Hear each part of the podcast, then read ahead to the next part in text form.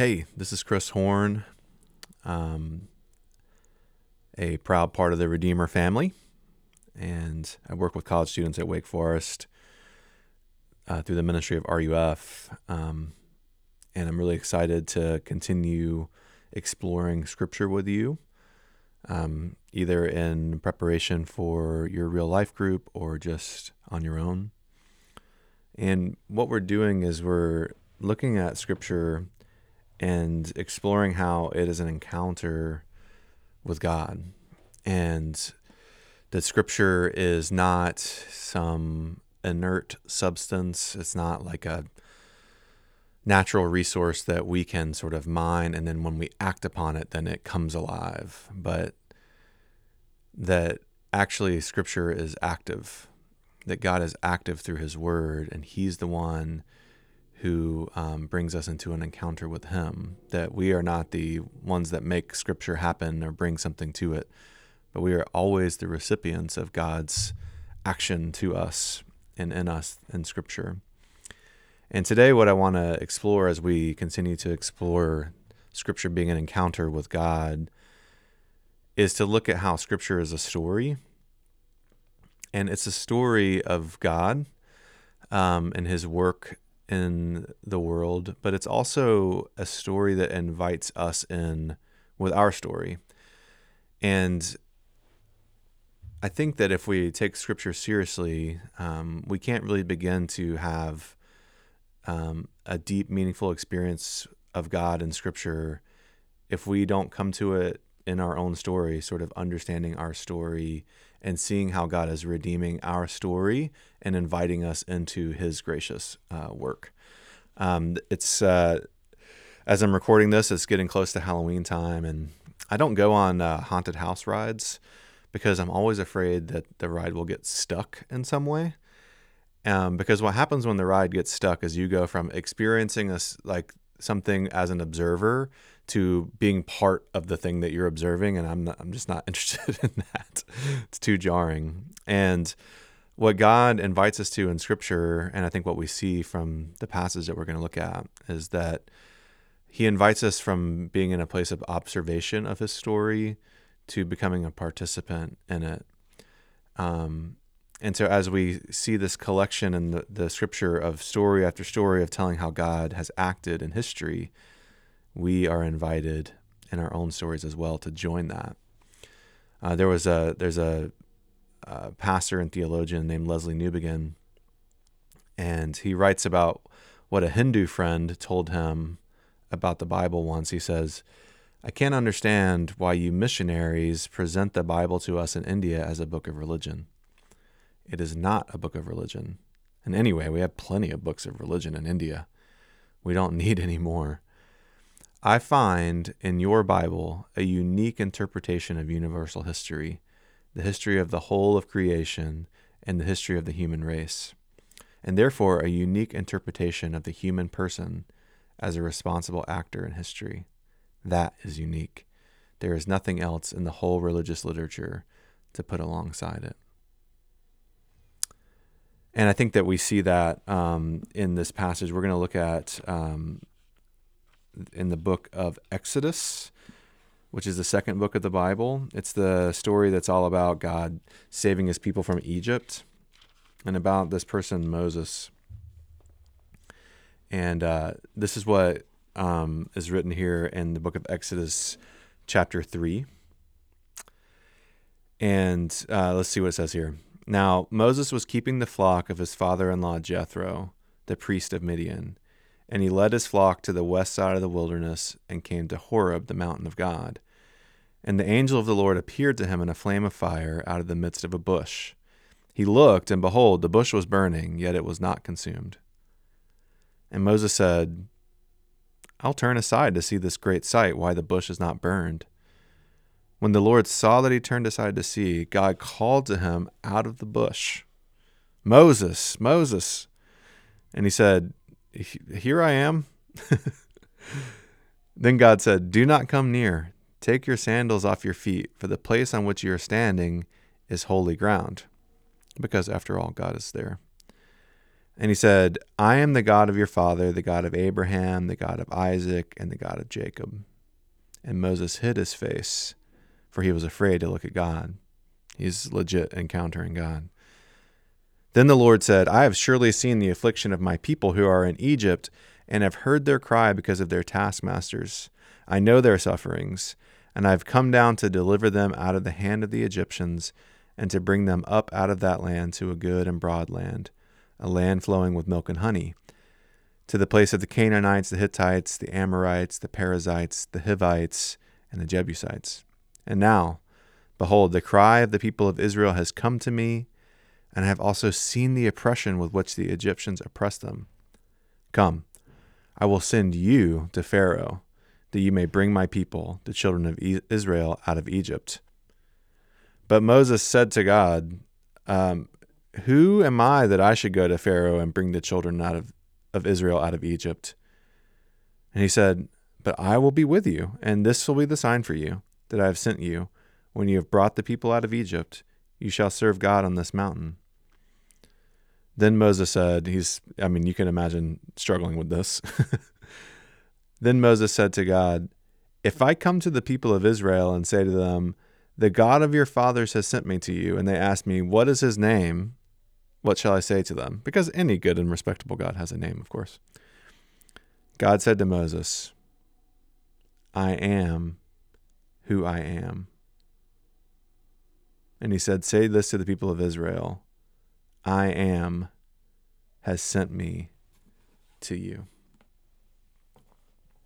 Lord, would you bless the reading and hearing uh, of your word?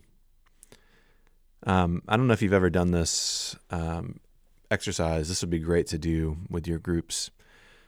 But um, each person in the group, there's, you set a timer for one minute, and everyone in the group gets one minute to tell their story.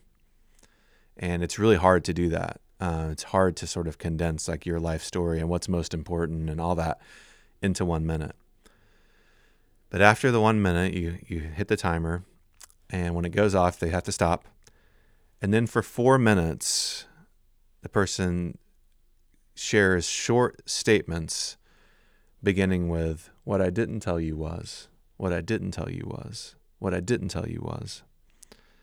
And what happens is in that four, that four minutes is hard to do. Um, but the things that are actually some of the most tender and important or painful or glorious parts of our story, the real good stuff, comes out in the four minutes of what I didn't tell you was.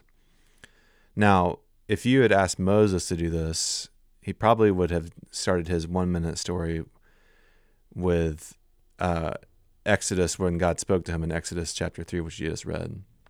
But if he had to do the four minutes of what I didn't tell you was, Um, he would have done Exodus chapter two, in which he would have said, uh, what I didn't tell you was, is that I was born in this oppressed people. And what I didn't tell you was they were killing all the baby boys because they were basically committing genocide. And what I didn't tell you was I was born and my mom was really smart, and so she hid me. And what I didn't tell you was I got to be too big to be hidden anymore. So she made a little basket of reeds and put me in the water. And then what I didn't tell you was, is that Um, Pharaoh's daughter, the king of Egypt, actually found me and invited my mom to come and nurse me.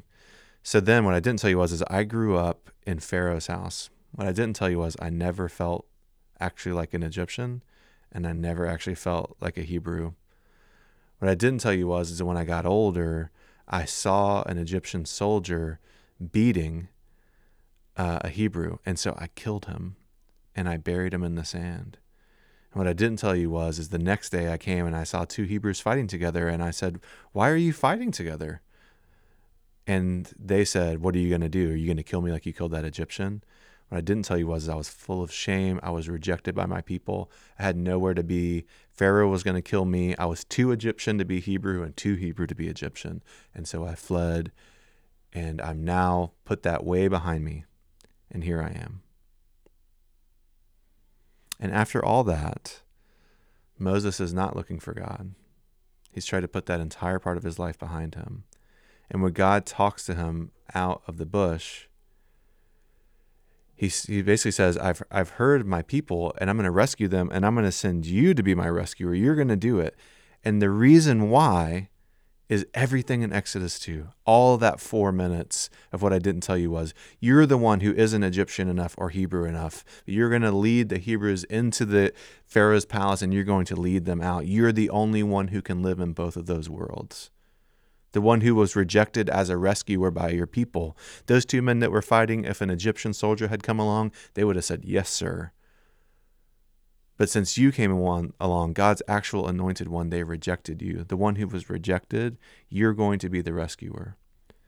What God's saying is he is going to use Moses precisely because of his story to invite him into this bigger story of what he is doing. That's why he's going to, that's why Exodus two is in the Bible. Exodus could have been Exodus chapter one and Exodus chapter three and left all this backstory about Moses out. But I think God includes it exactly for that reason. And you can understand why Moses says, well, like, who am I? And God's like, exactly. I will be with you. You, in some ways, are the most qualified and the weakest, the least qualified. But I will be with you. I'm going to show what I can do precisely through you. I mean, if you think about hearing that if you're Moses. Who had been with Moses? His parents? No. His people? No. Who even were his people? Pharaoh? He had no home. He had no family. He had no place on earth, just like God's people. It was his story that prepared him, not just for the God wanted him to do, but it's his story that prepared him to encounter God at all. It's exactly when Moses is least prepared to encounter God, when he's simply randomly on the side of some mountain, God speaks to him out of a bush. It's God who's been orchestrating his story all along. Now it is exactly Moses' glories and gifts and experiences and his failings and shame that God is going to redeem. He says, I will be with you. And I think something to, to continue to meditate on as we think about our own story is that when Moses asks God, Who, who should I tell them sent me? And he says, I am who I am. That's in some ways the closest God can get to expressing a name. He's saying, I'm, I'm the one that created reality. God is the is the, the is the hero in the story of Scripture, in the story of human history. He's the center. If you meditate on these stories of Scripture, that's what you're going to find again and again, that no matter what is happening, he is. He speaks, we listen. When he moves, we respond.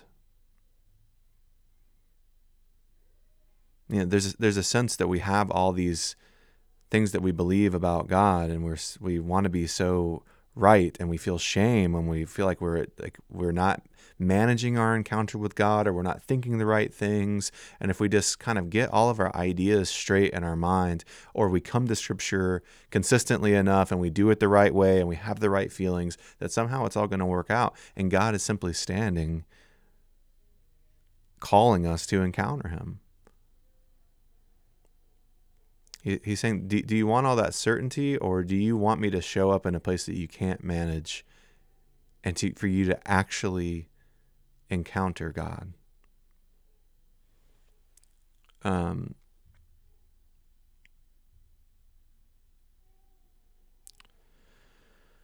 part of what God shows us in this, um, I hope that you get the chance to share your stories. Um, that's part of what you're going to be doing in your real life group. Um, is doing the one minute and four minute exercise. But as we begin to share our story and as we encounter God in the Scripture, we find that God, um, the story that God is writing in Scripture, the story that he reveals to us, is the story of God coming to make everything right. It's a story that we all want to come true, because we are all asking, can this world be redeemed and made right? Can my story be redeemed?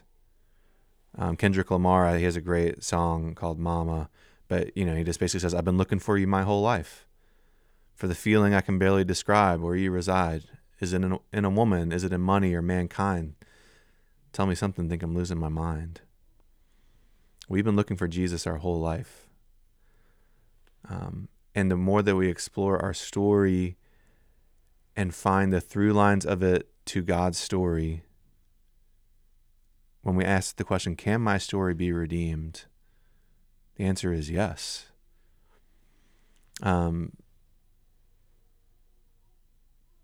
you know, to, to, we talked about the ocean in our last episode, but you know, something that's beautiful, I think, when uh, when you go to the beach and you get that first time you walk out on, on the beach and you stand near the ocean, it's always startling, and it's always like this, almost like a deep exhale that happens, at least for me.